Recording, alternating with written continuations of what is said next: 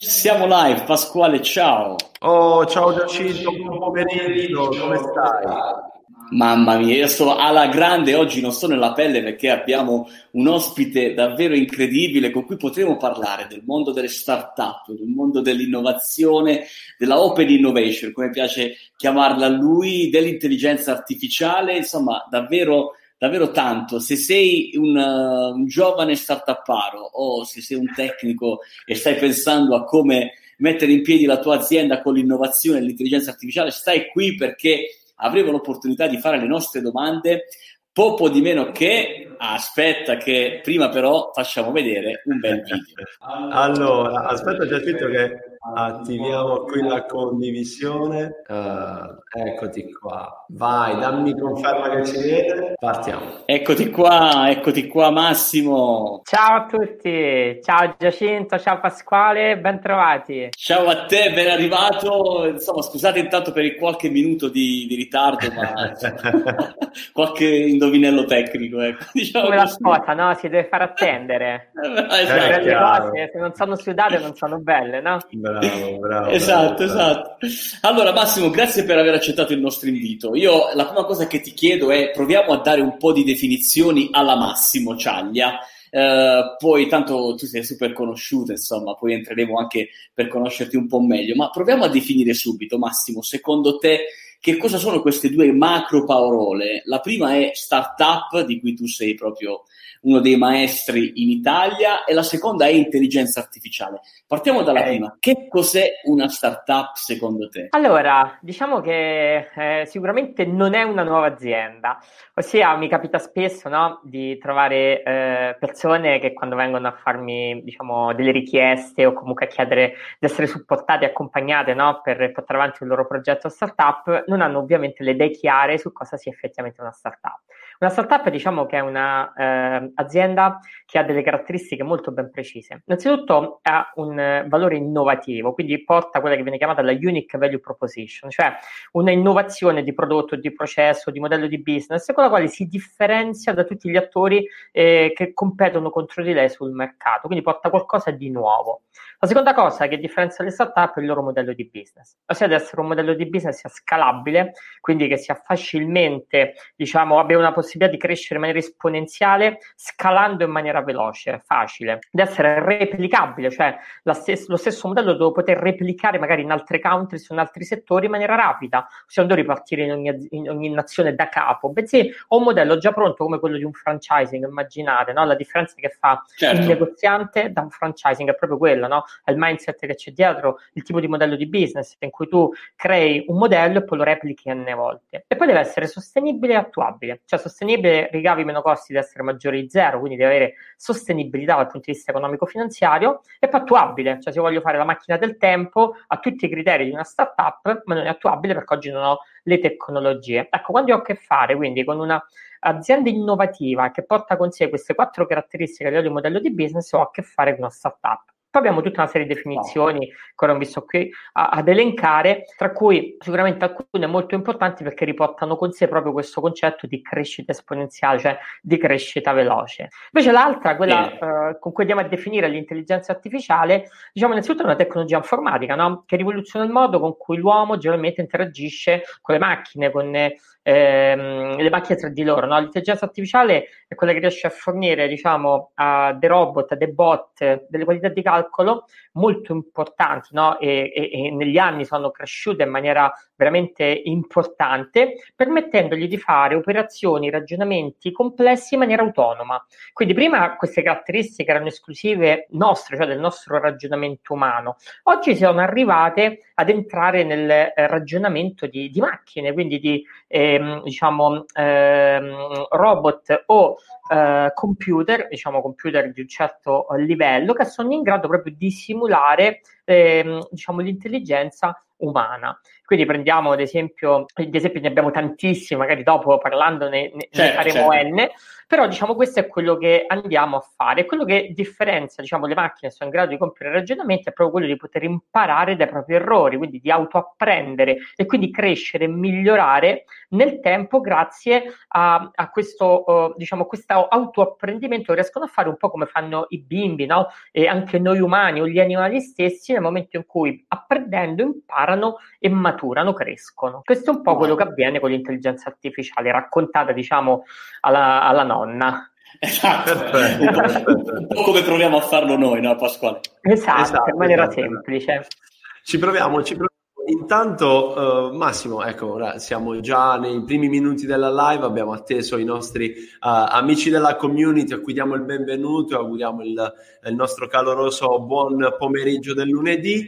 Uh, abbiamo noi Massimo che è un grandissimo esponente nell'ambito delle startup, quindi scrivete nei commenti uh, cosa volete chiedere a Massimo nella sua esperienza di startup e intelligenza artificiale. Massimo, ci vuoi fare un rapidissimo autopercorso, uh, come dire, delle tue tappe principali? Ok. Allora, diciamo io mh, inizio diciamo, la mia carriera abbastanza giovane, ossia a um, 18 anni, eh, appena diplomato, entro in IBM. Un'esperienza bellissima, eh, ovviamente una grande multinazionale, era peraltro la multinazionale, cioè la più importante ci fosse nella mia, mia età, quindi un po' come può essere oggi entrare a lavorare in Apple o Microsoft. E, però dopo un paio d'anni, nel frattempo mi ero iscritto a informatica, quindi stavo comunque andando avanti con il corso di studi universitario, poi mi sono laureato ovviamente mentre lavoravo, e peraltro anche bene, insomma, ho 110 lode, e, ehm, però dopo due anni ero un po' stretto, avevo tante ambizioni, volevo mettere in piedi un qualcosa di mio e quindi andando un po' contro la famiglia, gli amici, un po' tutti mi presero per, per matto, per folle, mi licenziai.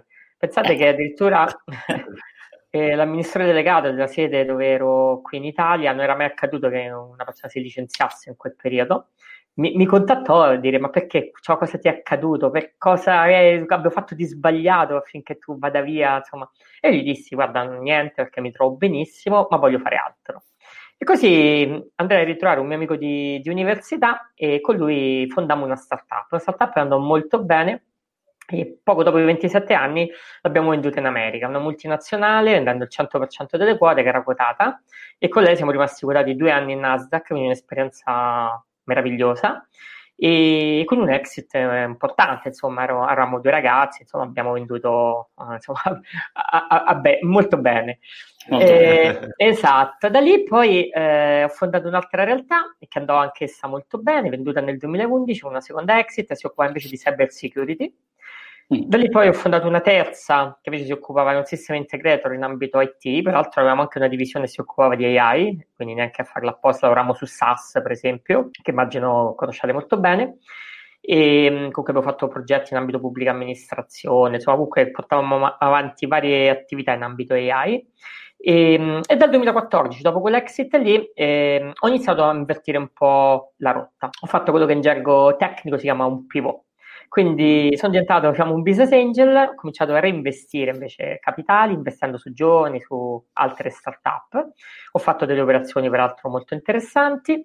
E, mh, ho, continu- ho, cominciato a fare un po' da coach, da mentor, perché ricevo tante richieste insomma, di eh, giovani e meno giovani che vogliono essere seguiti no, per lanciare le proprie idee, fin quando lo scorso anno ho deciso di creare proprio un'azienda dedicata, che anche se è una startup, si chiama Gronectia, e Gronectia in 18 mesi ha seguito più di 200 startup, abbiamo aperto 5 sedi, stiamo aprendo a breve la sesta, e, stando action è pazzesca, e siamo arrivati eh, circa 15 persone di staff fisse su Roma, in totale una quarantina. Abbiamo già fondato tutti i nuovi team, abbiamo creato percorsi brevettati per la preaccelerazione, incubazione, accelerazione e ci occupiamo un po' di tutto. Mm, dal fundraising adesso stiamo creando il nostro primo fondo, una SIS, eh, stiamo entrando in una piattaforma di equity crowdfunding che sarà dedicata al pre-seed, e, insomma stiamo facendo un po' tutto quello che serve per aiutare chi ha delle idee. Quindi noi entriamo in ballo nelle fasi iniziali in cui un'idea deve essere portata sul mercato, dove nessuno ti accompagna guadagna,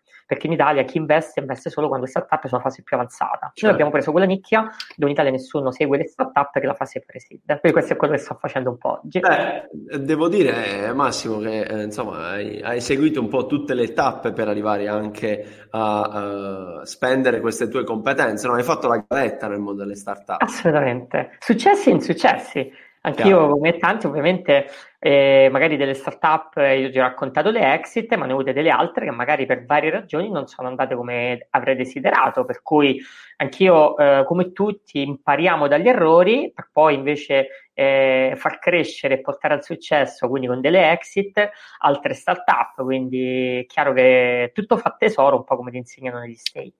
Eh certo, quindi oltre 200 startup lanciate in questo, in questo lasso brevissimo di tempo. Perché... In 18 mesi ne abbiamo seguite circa 200 con varie attività lanciate, wow. quindi fatte con i percorsi di accelerazione circa 40 seguite in vari ambiti, cioè dal fundraising, lo sviluppo magari di un business plan, attività di, uh, di growth hacking o di marketing, eccetera, totale più di 200. Ok, beh, come saprai, insomma, uh, avrai visto sulla rete, sui social, io e Pasquale, insieme alla community eh, che ci segue, eh, stiamo approfondendo in maniera importante le tematiche dell'intelligenza artificiale, senza entrare mai nella parte tecnica, ma restando un po' lì in, eh, planando su questo yeah. argomento, ma con degli occhi molto attenti per osservare quello che sta accadendo. E devo dire nell'ultimo anno e mezzo, perché guarda, c'è questa strana coincidenza, anche noi siamo partiti un anno e mezzo fa, ne abbiamo viste passare davvero tante di esperienze di intelligenza artificiale, di startup che sono nate con l'intelligenza artificiale, ma anche di aziende che hanno, si sono rifatte totalmente il look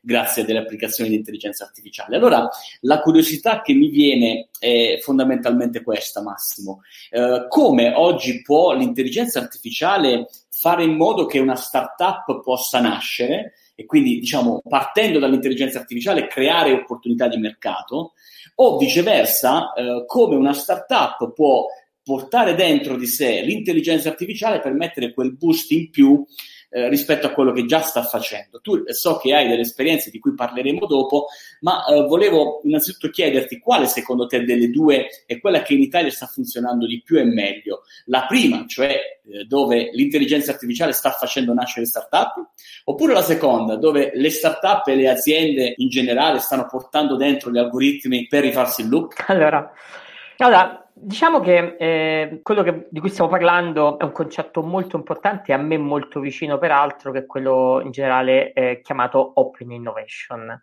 Ossia l'Open Innovation eh, è oggi un argomento chiave perché essenzialmente è quel sistema attraverso il quale andiamo ad unire no, il mondo delle corporate con il mondo delle start-up. Quando?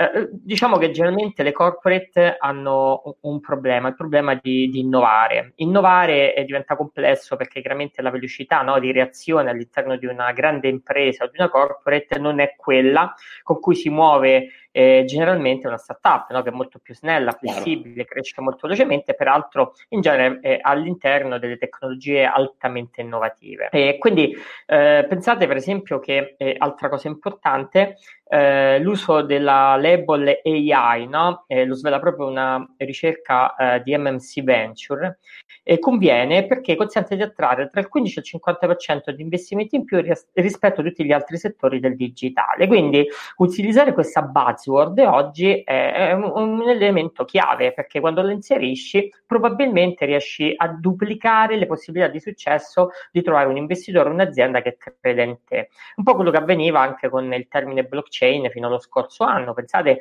che per esempio su eh, Borsa a Londra eh, un titolo eh, cresciuto del 300% lo scorso anno semplicemente cambiando il nome dell'azienda nel nome dell'azienda che era spazio blockchain. Solo questo questa modifica ha fatto saltare completamente il titolo in borsa. E quindi questo per farvi capire quanto anche l'utilizzo del giusto naming può eh, in qualche maniera diciamo, migliorare le possibilità di attrarre investitori. E questo studio di MSC Venture, come dicevo, ehm, ha dedotto e eh, certificato che l'attrazione degli investor può crescere tra il 15 e il 50% in più. Quindi detto ciò, capiamo che eh, poter dire da una grande impresa, guardate, io ho acquisito una eh, startup che si occupa occupa di AI mi consente di avere un posizionamento molto più forte di mercato. Quindi questo fa sì che eh, questo termine spesso sia anche diciamo, utilizzato in maniera impropria. Pensate, ecco, altra cosa interessante, no? eh, in Europa abbiamo circa 2800 startup di AI, Pensate che però quelle che effettivamente lo utilizzano, questo è uno studio sempre portato avanti invece da Berkeley, ci dice che sono solo 1600 quelle che effettivamente hanno delle tecnologie AI, cioè vuol dire che 1200 oltre queste 1600 utilizzano solo la buzzword senza effettivamente avere nulla che abbia a che fare con le AI. Quindi questo ci fa capire quanto eh, il, il settore delle AI sia, diciamo, in qualche maniera ehm, eh, spesso sovrautilizzato rispetto al dovuto, ma eh, quanto sia importante invece andare poi in profondità per capire chi effettivamente lo utilizza e meno. Tornando alla vostra domanda, quello che io vedo è, come dicevo prima, che eh, l'intelligenza artificiale è utile alle grandi imprese perché chiaramente possono portare delle tecnologie innovative all'interno dei, dei processi, delle filiere già avviate, no? Perché chiaramente qual è il vantaggio per un'impresa eh, già avviata, che ha già mercato, ad acquisire una nuova tecnologia? Vuol dire che può diventare, diciamo, in qualche maniera competitiva nei confronti di un mercato dove già eh, ha presidio portando un qualcosa di nuovo che prima non aveva. Quindi, quindi può andare diciamo, a partecipare, a competere con degli attori portando innovazione di prodotto e di processo. La startup viceversa cosa gli manca? Spesso il mercato ha i soldi, ha le tecnologie ma non sa come approcciare al mercato perché non ha eh, spesso diciamo, quelle, quella capacità di execution no? che la porta sul mercato in maniera forte, oppure non ha i soldi a sufficienza per poter affrontare un mercato, spesso magari il B2C, no? che è quasi impossibile per una startup. Ecco, quando si sposano la startup con la grande corporate, la grande impresa, avviene proprio questo. Vengono dati soldi e mercato a fronte di tecnologie. Innovazione. Certo. Pensate, ecco, visto che ci siamo, mi fate anche venire a mente una cosa interessante. Abbiamo lanciato noi proprio in questi giorni, è da una settimana che è attivo, un contest dove eh, vinceranno solamente tre startup che si occupano proprio di AI. E se vi interessa, poi vi mando la, la landing, ma la trovate sui nostri siti, è un contest promosso da Asso Contact perché si occupa di call center, quindi tutto il mondo legato proprio anche ai chatbot e intelligenza artificiale applicata no? a questo mondo qui. E verranno selezionate le nostre, eh, diciamo, eh, selezioni sono partite da una settimana, c'è tempo fino al 30 di giugno. Selezioneremo solamente tre startup e quelle tre avranno tutto il percorso di sei mesi pagato da Asso Contact e dalle quattro aziende che partecipano ad Asso Contact ed è un percorso per for grow, insomma ha un valore di oltre 10.000 euro e, ehm, e, poi alla fine possono avere tante possibilità di ingresso della, di, di, questo gruppo all'interno diciamo, della startup, di crescita, di opportunità di mercato e tantissime altre. Stanno seguite da mentor di primissimo livello, quindi c'è so, Luca Barboni, Gaetano Romeo, Mario Moroni, ci sono io, Comandini, Meola, insomma mentore di, di, livello altissimo, quindi è un percorso sicuramente ottimo e consiglio a chiunque ha un'idea o una startup nel mondo AI di poter partecipare. È un programma di accelerazione di semestre. Uh, qui abbiamo il link intanto uh, per tutti gli amici che ci stavano seguendo. Fantastico, Massimo. proprio quello. Esattamente, esattamente. Intanto uh, volevo chiederti invece una domanda sulla tua esperienza di sì. come dire, startupparo founder, no? soprattutto nel mondo AI perché qui abbiamo eh, nel tuo LinkedIn una, una bella esperienza, co-founder di Policy. Ci vuoi raccontare sì. un po' questa, questa startup, giusto? Assolutamente. Sì. Ok, perfetto. Con una, con una, grossa componente AI. Assolutamente, assolutamente, è proprio la base. Dunque, Policy è un'esperienza di una startup nata lo scorso anno, che sta quindi a due anni, eh, nata con Elio Mungo, che è appunto il mio, mio socio, e lui era ex direttore dei sistemi informativi dell'IVAS. L'IVAS è il regolatore nel mondo assicurativo in Italia. Abbiamo ideato e peraltro brevettato insieme una, una, cioè un'idea per poter portare nel mondo, cioè tra, utilizzare tramite uno smartphone, quindi un, un qualcosa, un device che abbiamo tutti no? eh, nelle nostre mani quotidianamente, e poter sottoscrivere una polizza solo per il tempo di cui non necessita, un giorno, due giorni, quello il tempo di cui ho bisogno, che si attivi in modalità immediata direttamente dallo smartphone con un clic. Quindi bypassando tutti quelli che sono le problematiche di, eh, diciamo, eh, a livello di normativa che ti vincolano a dover sottoscrivere decine e decine di eh, documenti, firmandoli come avviene sempre quando io vado a sottoscrivere una polizza assicurativa. Quindi abbiamo brevettato un sistema che lavora tramite eh, diciamo una certification authority, la blockchain, ne abbiamo due realtà di blockchain, una privata e una pubblica, è tutto un sistema diciamo di ehm, certificazione attraverso il quale io scelgo la polizza che mi interessa, metto la durata premo un tasto e con quel tasto avviene tutto, firma, acquisto, eccetera, eccetera, attivazione, eccetera. Che cosa è successo però? Noi vogliamo che questa roba funzionasse in maniera automatica, cioè come andarla a proporre a, agli utenti. E abbiamo creato quindi un grosso motore di intelligenza artificiale basato su degli algoritmi di machine learning che lavorano su tutta una serie di use case eh, e sono ogni use case mappato su una polizza e su dei profili utente. E cosa avviene? Immaginiamo eh, il tipo utente sportivo. Eh, utente sportivo, lui individua se si trova in prossimità di un evento sportivo, insomma, magari rileva dalla geolocalizzazione che è appena arrivato su una pista da sci. Il sistema rileva che magari è domenica la pista è aperta, rileva che in quel momento c'è neve, rileva che c'è folla in quel momento, quindi rileva che quel giorno lui sta lì per sciare. A quel punto gli manda in automatico, fa un preventivo online, gli arriva una notifica push e gli dice ciao, ti vuoi assicurare per 5 euro tutta la giornata contro gli infortuni sulla pista da sci? Premi sì, per confermare. Se io premo sì, in quel momento sono automaticamente assicurato. E quindi tu con 5 euro, 3 euro, 2 euro ti assicuri per qualsiasi cosa. Magari eh, io mi allontano da casa oltre eh, i 100 km e di venerdì sera, lui capisce che probabilmente sta andando in vacanza un weekend. In automatico ti arriva l'assicurazione per la polizza casa weekend contro furto, incendio, danno elettrico, rischio allagamento, eccetera. 3 euro, due giorni sei assicurato con la tua casa. E tu appena ti arriva quella notifica, che fai? Dici, cavolo, lo lascio a casa giustamente 3 euro mi cambiano la vita, do l'ok. Ecco, questo è quello che fa il nostro motore di AI. Wow, è quello che dovrebbe fare un consulente assicurativo che è, esatto. sul, è sul, pezzo H24, insomma. Bravissimo, abbiamo ricreato, diciamo, il broker eh, o l'agente assicurativo che però ha bisogno chiaramente di un pacco così di roba da farti firmare, devi essere fisicamente nel suo, eh, nella sua agenzia. Certo. In questo caso invece noi seguiamo l'utente 24 su 24 e gli indirizziamo solo la polizza che in quel momento abbiamo certezza che lui con molta probabilità vorrà acquistare. Peraltro con questa startup siamo stati lo scorso anno su Sky 1 tutta la stagione, eravamo eh, dei finali- finalisti alla mh, mm, eh, trasmissione di Biros, programma per le start-up, quindi mi, mi avete, insomma, qua qui Famosissimo, è, molto, è, molto, ben riuscito, famosissimo esatto, molto, molto, ben riuscito. Molto. Io ho una, ho una, ho una, ho una curiosità, eh, adesso tu hai detto che negli ultimi mesi sono arrivate un sacco di candidature di, di start-up, Quanti, quante di queste eh, era trattato l'argomento dell'intelligenza artificiale e se hai un dato, magari quali proprio basavano il loro modello di business perché avevano un, una, una, novità di un algoritmo che avevano applicato in qualche settore.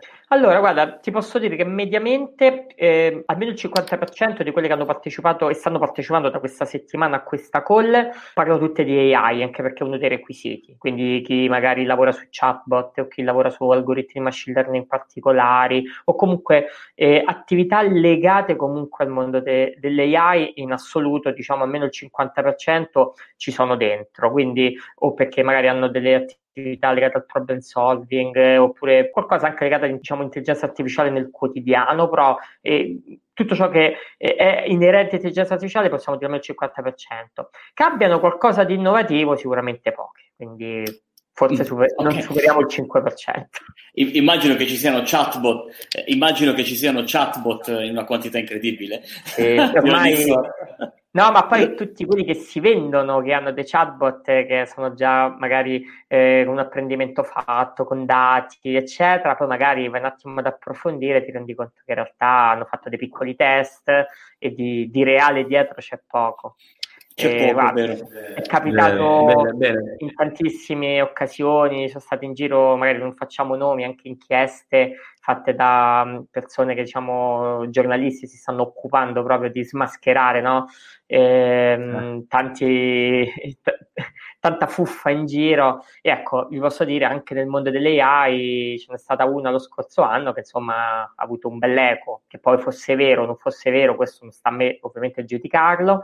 Però diciamo che è stata una startup delle AI presa di mira pesantemente lo scorso anno proprio perché eh, questa inchiesta insomma eh, diceva che tutto ciò che eh, era stato scritto probabilmente non era vero, gli algoritmi sono, erano stati testati, non funzionavano, eh, addirittura ehm, diciamo, le referenze dei clienti che stavano sul loro sito non erano vere, eccetera. Poi chiaramente, sai, la verità è sempre nel mezzo, no? Chiaro, Quindi, chiaro, però chiaro. sicuramente sono danni reputazionali e tanti problemi che ne derivano, per cui comunque certo. bisogna andare a fondo sempre. Massimo, uh, abbiamo qualche domanda, io magari mixerei un po' tra le nostre ah, curiosità e domande. Allora, ce ne sono due particolarmente in tema rispetto alla tua esperienza di startup con sì. Policy. Ti faccio la prima e saluto Filippo Adessi che chiede, lo mettiamo qui in sovrimpressione, ma la sottoscrizione della uh, Pol avviene da remoto? Assolutamente sì, ossia eh, noi abbiamo creato un KYC, quindi un sistema di autenticazione iniziale che funziona un po' come quello degli operatori telefonici, quindi tramite un audio riconosce il sistema, eh, riconosce scusami, eh, la voce della, della persona questa voce viene memorizzata e viene creato eh, un certificato che trasforma il device, quindi lo, il tuo smartphone, in un dispositivo autorizzato alla firma digitale e utilizzando due blockchain, una privata dove all'interno vengono diciamo, creati tutti i log tutto quello che serve per il nostro brevetto e una pubblica dove ci va a finire lo smart contract, e, diciamo, tramite questo sistema composto da n elementi riusciamo a creare una sottoscrizione di polizza completamente da remoto istantanea, infatti instant insurance, oltre che micro insurance, quindi micropolizze istantanee, tutto a norma e quindi secondo quella che è la compliance dettata da IVAS. Quindi Grande. assolutamente sì la risposta. Grande. E infatti, sempre restando sul tema della instant eh, insurance, eh, Salvatore Greco dice una domanda, il tema è interessante, qui entriamo un po' nella, nell'aspetto economico, ma quanto è costato l'MVP o il prodotto finale e chi l'ha pagato? allora, allora, diciamo, io e il mio socio abbiamo fatto un primo investimento proprio per creare l'MVP. Diciamo okay. più o meno diciamo, eravamo intorno ai 200k. Poi abbiamo fatto una prima raccolta di 4,20 eh, con la quale abbiamo completato diciamo, l'MVP messo sul mercato e avviato le prime attività e proprio adesso stiamo facendo un altro aumento di capitale. Grazie per, per questi dati. Grazie per questi dati. Faccio l'ultimo e poi passo la palla a Giacinto. Uh, è possibile solo nelle polizze danni o uh, estendibile anche nelle polizze vita? No, esattamente quello che dice lui, solo polizze danni. Quindi noi facciamo okay. tutto ciò che non è life. Infatti il nostro mercato è intorno ai 60 miliardi eh, proprio perché diciamo togliamo tutto ciò che, che esula da quello che è vita. Perfetto.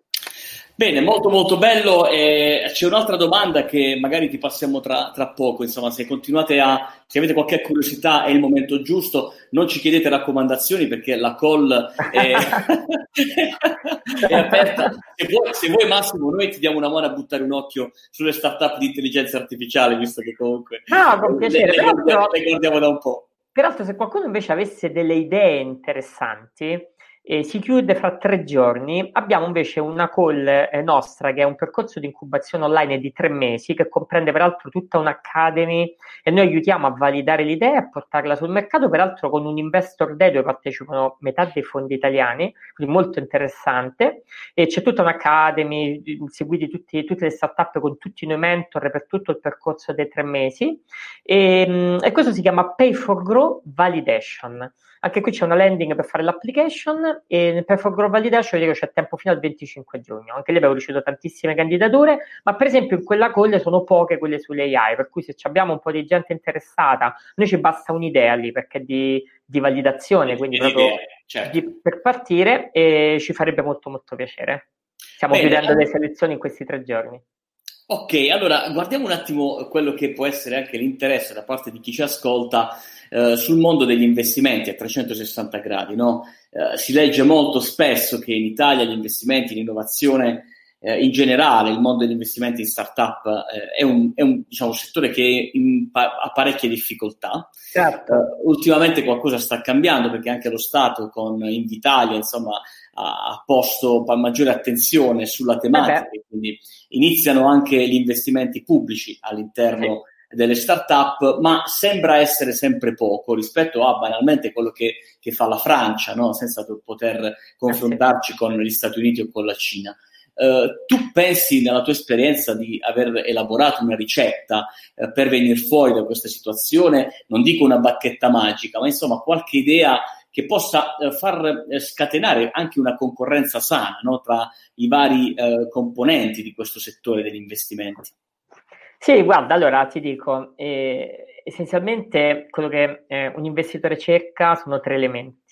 Ossia, gli investitori cercano un bravo, un bel team, quindi un team completo che abbia capacità di execution e un track record, comunque delle performance eh, un prodotto validato e cerca traction. Quando abbiamo questa alchimia magica no, data da questi tre elementi, quindi un prodotto innovativo, validato, un team che funziona e una traction, generalmente non c'è difficoltà ad attrarre investimenti. Come dicevi te, eh, in Italia in questo momento abbiamo, mm, diciamo, lo Stato ci sta aiutando, no? Calcolate c'è eh, il nuovo fondo dell'innovazione da un miliardo di, di euro, sol- ha nominato Invitalia, solo Cassa Depositi e Prestiti, dove Invitalia appunto è stata conferita, calcolate che ha eh, 440 milioni eh, di, diciamo, di, di, fondi già disponibili, quindi ne mancherebbero altri 5,60 per chiudere il miliardo.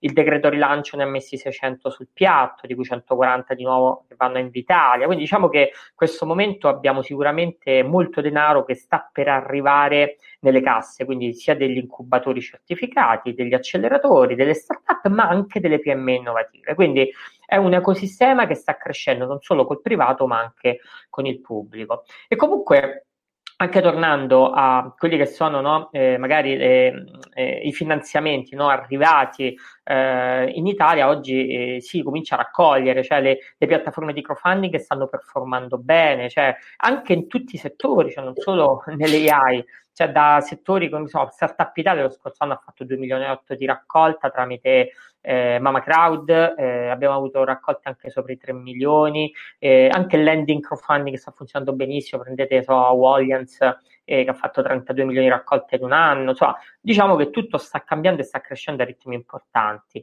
Ma anche se andiamo nel mondo delle AI, abbiamo avuto so, Music Match, la ricordate, no? nata nel 2010, ha raccolto oltre 16 milioni di finanziamenti, non so, eh, Cinni ne ha fatti 14 milioni, pure lei, eh, sapete, so, quel, quel sistema per sviluppare ehm, in, c'è quella piattaforma video no, che riconosce il genere, l'età, emozioni degli utenti, eccetera. Quindi diciamo che oggi si comincia diciamo, a raccogliere parecchie, parecchie anche so, Travel Appeal 8 milioni eh, ha raccolto, eh, quella che fornisce diciamo, eh, da tantissime fonti diverse, il lago dei dati più grande del mondo. Quindi diciamo che oggi eh, le raccolte arrivano un po' ovunque. Eh, quindi diciamo che se uno riesce ad avere, come dicevo prima, quella alchimia magica di quei tre elementi chiave che riescano in qualche maniera a eh, soddisfare le, le, diciamo, le esigenze dell'investitore, diventa molto più facile anche in Italia poter insomma, arrivare a raccogliere fondi. Bene, positivo. Quindi non smettiamo mai di, eh, non smettiamo intendo per tutti quelli che stanno lanciando startup di guardare questi tre elementi, di cui credo che il più importante sia l'attraction e del fatto che il prodotto sia quantomeno funzionante, insomma, perché esatto. molto spesso eh, in Italia quando si è partiti a sviluppare startup eh, si pensava che la startup fosse un'idea, no? E quindi eh. ripartiamo dal, dalla, prima, da, dalla tua prima frase, la startup non è un'idea. quindi insomma, già questo e i percorsi che voi ehm, proponete alle startup credo che siano davvero davvero molto interessanti. Allora, ho un'altra domanda, Massimo, Vai. questa è bella, bella lunga ed è riferita al mondo della sanità. Eh, lui ci chiede eh, se esistono start-up che puntano sulla IA per macchinari medici sanitari. Insomma, me la sono, letto, me la sono letta prima, insomma, da parte sua c'è il dubbio che questi macchinari non siano ancora arrivati. Eh, è un infermiere, penso, quello che ci scrive. E l'altra domanda è se è il 5G eh, l'anello mancante che permetterà davvero all'intelligenza artificiale di mettere eh, sul mercato macchinari intelligenti e quant'altro. Allora, allora beh, sicuramente il 5G ovviamente ci sta venendo incontro ed aiutando in maniera importante, no? quindi anche tutto quello che oggi eh, sono gli investimenti no? che stanno arrivando eh, proprio sul 5G eh, è proprio per questa ragione, no? perché sicuramente eh, diciamo, eh, ci aiuterà proprio ne, nella comunicazione andando chiaramente in un livello completamente eh, diverso.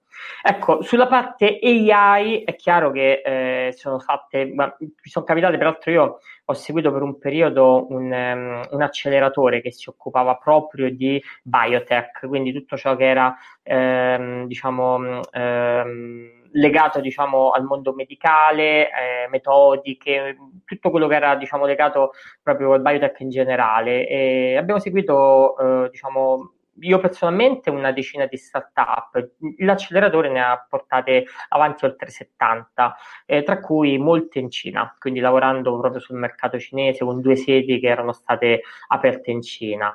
Eh, ti devo dire, eh, anche l'AI è applicata in vari casi a, al mondo del biotech. In particolare, ad esempio, su discorsi legati proprio ai macchinari eh, specifici non ce ne sono capitati a noi, ma questo non è detto che non esistano, no? Eh, mentre eh, l'AI applicata al mondo del biotech assolutamente sì. Guarda, sempre ce n'era una molto molto interessante che riuscì a scoprire delle cellule tumorali di particolari tipi di tumore proprio basandosi su motori di AI quindi aveva dei pattern di riconoscimento. E, peraltro ce n'è stata anche una che ha vinto un'edizione di Heroes e Mitti Maratea, dove ero peraltro anch'io giudice, eh, due anni fa, e loro pure, basandosi sull'AI, hanno trovato proprio una metodica per eh, scoprire diciamo, cellule cancerogene. Per cui diciamo, l'AI oggi nel mondo medicale assolutamente non è più di frontiera, ma comincia a diventare un qualcosa di eh, reale, quindi ut- di utilizzabile. Su macchinari specifici, eh, ti ripeto, non ne ho seguite direttamente, ma penso ci sia assolutamente anche lì eh, studi e molto fermento, come in tutto il biotech in generale. Bene, bene. Allora Massimo, a questo punto direi che siamo addirittura d'arrivo, se ci sono le ultime domande fatele adesso perché stiamo per chiudere. Una domanda Massimo, eh, dove possiamo raggiungerti? Insomma, eh, chi è nella community che vuole approfondire... Una relazione con te, insomma, iniziare a parlarti magari della loro idea, di come poter fare qualcosa insieme a te. Vai. Allora, innanzitutto tutti su LinkedIn, dove eh, ho tutti i miei contatti, per cui basta mi collegate, vi collegate con me e sono sempre a disposizione. Altra cosa, tramite la mia mail che è massimo at quindi lì mi potete scrivere, sono sempre a disposizione, o altrimenti tramite il mio sito personale che è www.massimociaglia.me. Quindi andate sul mio sito, lì ci sono le forme per contattarmi e anche da lì vi potete settare in automatico mezz'ora di call con me e possiamo conoscerci, parlare, mi raccontate e vediamo come posso aiutare. Ottimo, ottimo, ottimo. Allora, noi abbiamo uh, una piccola anticipazione per gli amici della community, no? come premio per chi è arrivato fino a qui. Mi raccomando perché uh, durante la uh, metà di luglio circa ci sarà un webinar particolarmente importante perché ormai, non so se Massimo tu hai avuto modo, IA spiegata semplice ha compiuto uh, un anno e quindi siamo un anno e mezzo più o meno di attività, il podcast tutti i lunedì e ora con queste live stiamo integrando sempre di più l'appuntamento del lunedì con grandi esperti. Mi raccomando, segnate in calendario perché metà luglio, poi magari vi, vi manderemo un messaggio particolare, c'è un webinar particolarmente interessante su chi oggi vuole capire come portare l'intelligenza artificiale nella propria azienda, anche partendo da piccoli passi. Quindi apro e chiudo questa rapida parentesi prima di salutare salutare Massimo. Grazie a voi ragazzi, grazie, sempre super professionali. Grazie immagino anche a tutti coloro che ci hanno seguito e io sono ovviamente a disposizione vostra e niente, spero di rivedervi presto. Ci vedremo, ci vedremo, sicuramente presto. Dai, cerchiamo di immaginare qualcosa da fare insieme perché secondo me le nostre strade insieme, insieme, si può correre molto più velocemente. Assolutamente. Eh, un saluto a tutta la community per chi ci ascolta a, a, a chi ci guarda in diretta e ci vediamo ai prossimi appuntamenti. Ciao ciao. Ciao, ciao a tutti.